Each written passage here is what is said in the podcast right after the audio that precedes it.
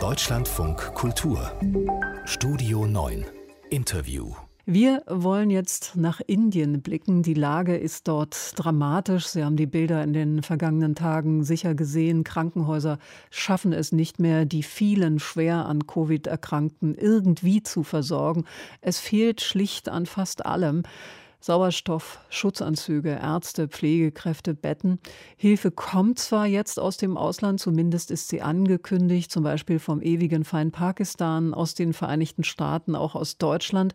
Und wir fragen uns, verschärft die Pandemie die Ungleichheit in der Welt? Und darüber will ich jetzt reden mit Ellen Ehmke. Sie war lange Jahre bei der Hilfsorganisation Oxfam und ist seit 2021 als Senior-Expertin für Ungleichheit und globale Fragen bei der Bosch Stiftung. Jetzt ist sie am Telefon. Schönen guten Morgen. Guten Morgen, Frau von Billerbeck.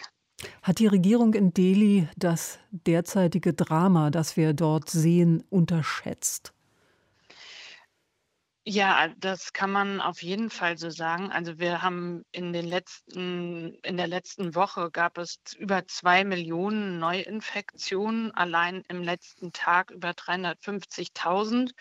Und das Paradoxe ist, dass die Regierung noch im Januar sich damit brüstete, dass äh, man das Virus fast besiegt hätte und man nicht nur die größte Impfkampagne der Welt im eigenen Land starten wolle, sondern auch für den Rest der Welt Impfstoffe zur Verfügung stellen. Und man hat sich in einer falschen Sicherheit gewogen mit diesen niedrigen Zahlen und hat zahlreiche Großveranstaltungen stattfinden lassen, religiöse Feste, genauso wie Wahlkampfveranstaltungen. Es sind Wahlen in fünf wichtigen Bundesstaaten dieses Jahr.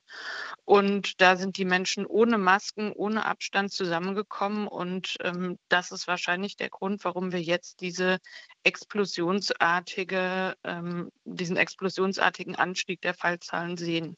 Kann man also sagen, dass der Wahlkampf die Politikerinnen da hat unvorsichtig werden lassen?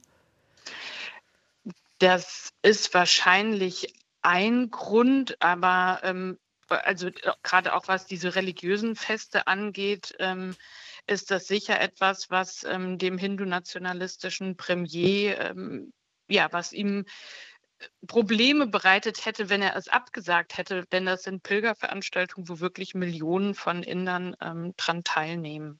Wir haben diese Bilder gesehen, das rituelle Bad im äh, Ganges und da wollte Präsident Modi also nichts dagegen tun. So als Nationalist und Hindu hat er das einfach laufen lassen. Das ähm, wie gesagt, das kann äh, oder das wird wahrscheinlich einer der Gründe gewesen sein, aber letztlich ähm, denke ich, sollten wir auch auf die dahinterliegenden Gründe schauen, denn das ist jetzt vielleicht der aktuelle Treiber der Pandemie. Aber was in Indien so fatal zusammenkommt, ist ja nicht nur, dass es derzeit hohe Fallzahlen gibt, sondern dass das indische Gesundheitssystem überhaupt nicht in der Lage ist, wie Sie das ja auch in der Anmoderation gesagt haben, mit diesen Fallzahlen umzugehen. Denn es wurde über Jahrzehnte viel zu wenig investiert in Krankenhäuser, in öffentliche Gesundheit.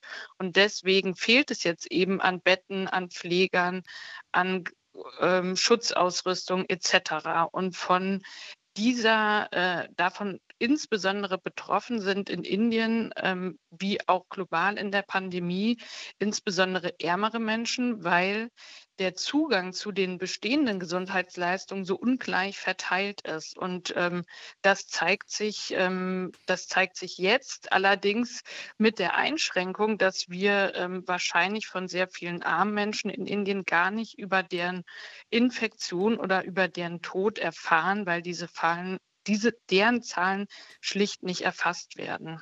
Nun bietet die Welt Hilfe an, auch Deutschland. Geschieht das zu spät? Hm, ich würde sagen, e erstmal ist es natürlich richtig, dass Deutschland und andere Länder jetzt angekündigt haben, Sauerstoffbeatmungsgeräte und Medikamente zu schicken. Und diese Solidarität brauchen die Inderinnen und Inder jetzt. Und zugleich ist es aber ein bisschen so, als würde man ein in Flammen stehendes Haus versuchen, mit einem Eimer zu löschen. Denn, wie ich eben gesagt habe, die Probleme liegen viel tiefer und auch was die ähm, internationale Zusammenarbeit angeht, liegen die Probleme viel tiefer. Der Fall Indien ist auch deswegen so problematisch für die ganze Welt, weil Indien ja als Apotheke der Welt, insbesondere der ärmeren Länder gilt und Indien eigentlich den Impfstoff für sehr viele andere Länder produzieren sollte.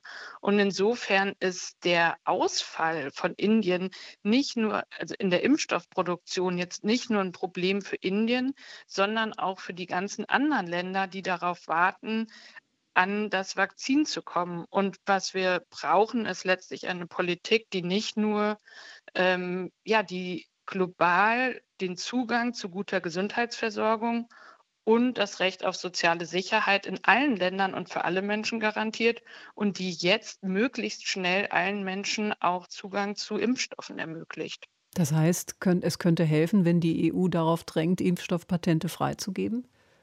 Das ist eine Forderung von über 200 Nichtregierungsorganisationen, die absolut ähm, berechtigt ist, die wichtig ist, denn wir müssen uns fragen, tun wir jetzt alles Mögliche, alles Menschenmögliche, um möglichst viele Vakzine für die ganze Welt möglichst schnell produzieren zu lassen? Ähm, oder gibt es da Hürden, von denen wir in der Lage wären, die aus dem Weg zu räumen? Ellen Imke war das von der Robert Bosch Stiftung über die Lage in Indien und die internationale Solidarität in der Pandemie. Ich danke Ihnen für das Interview hier im Deutschlandfunk Kultur. Vielen Dank.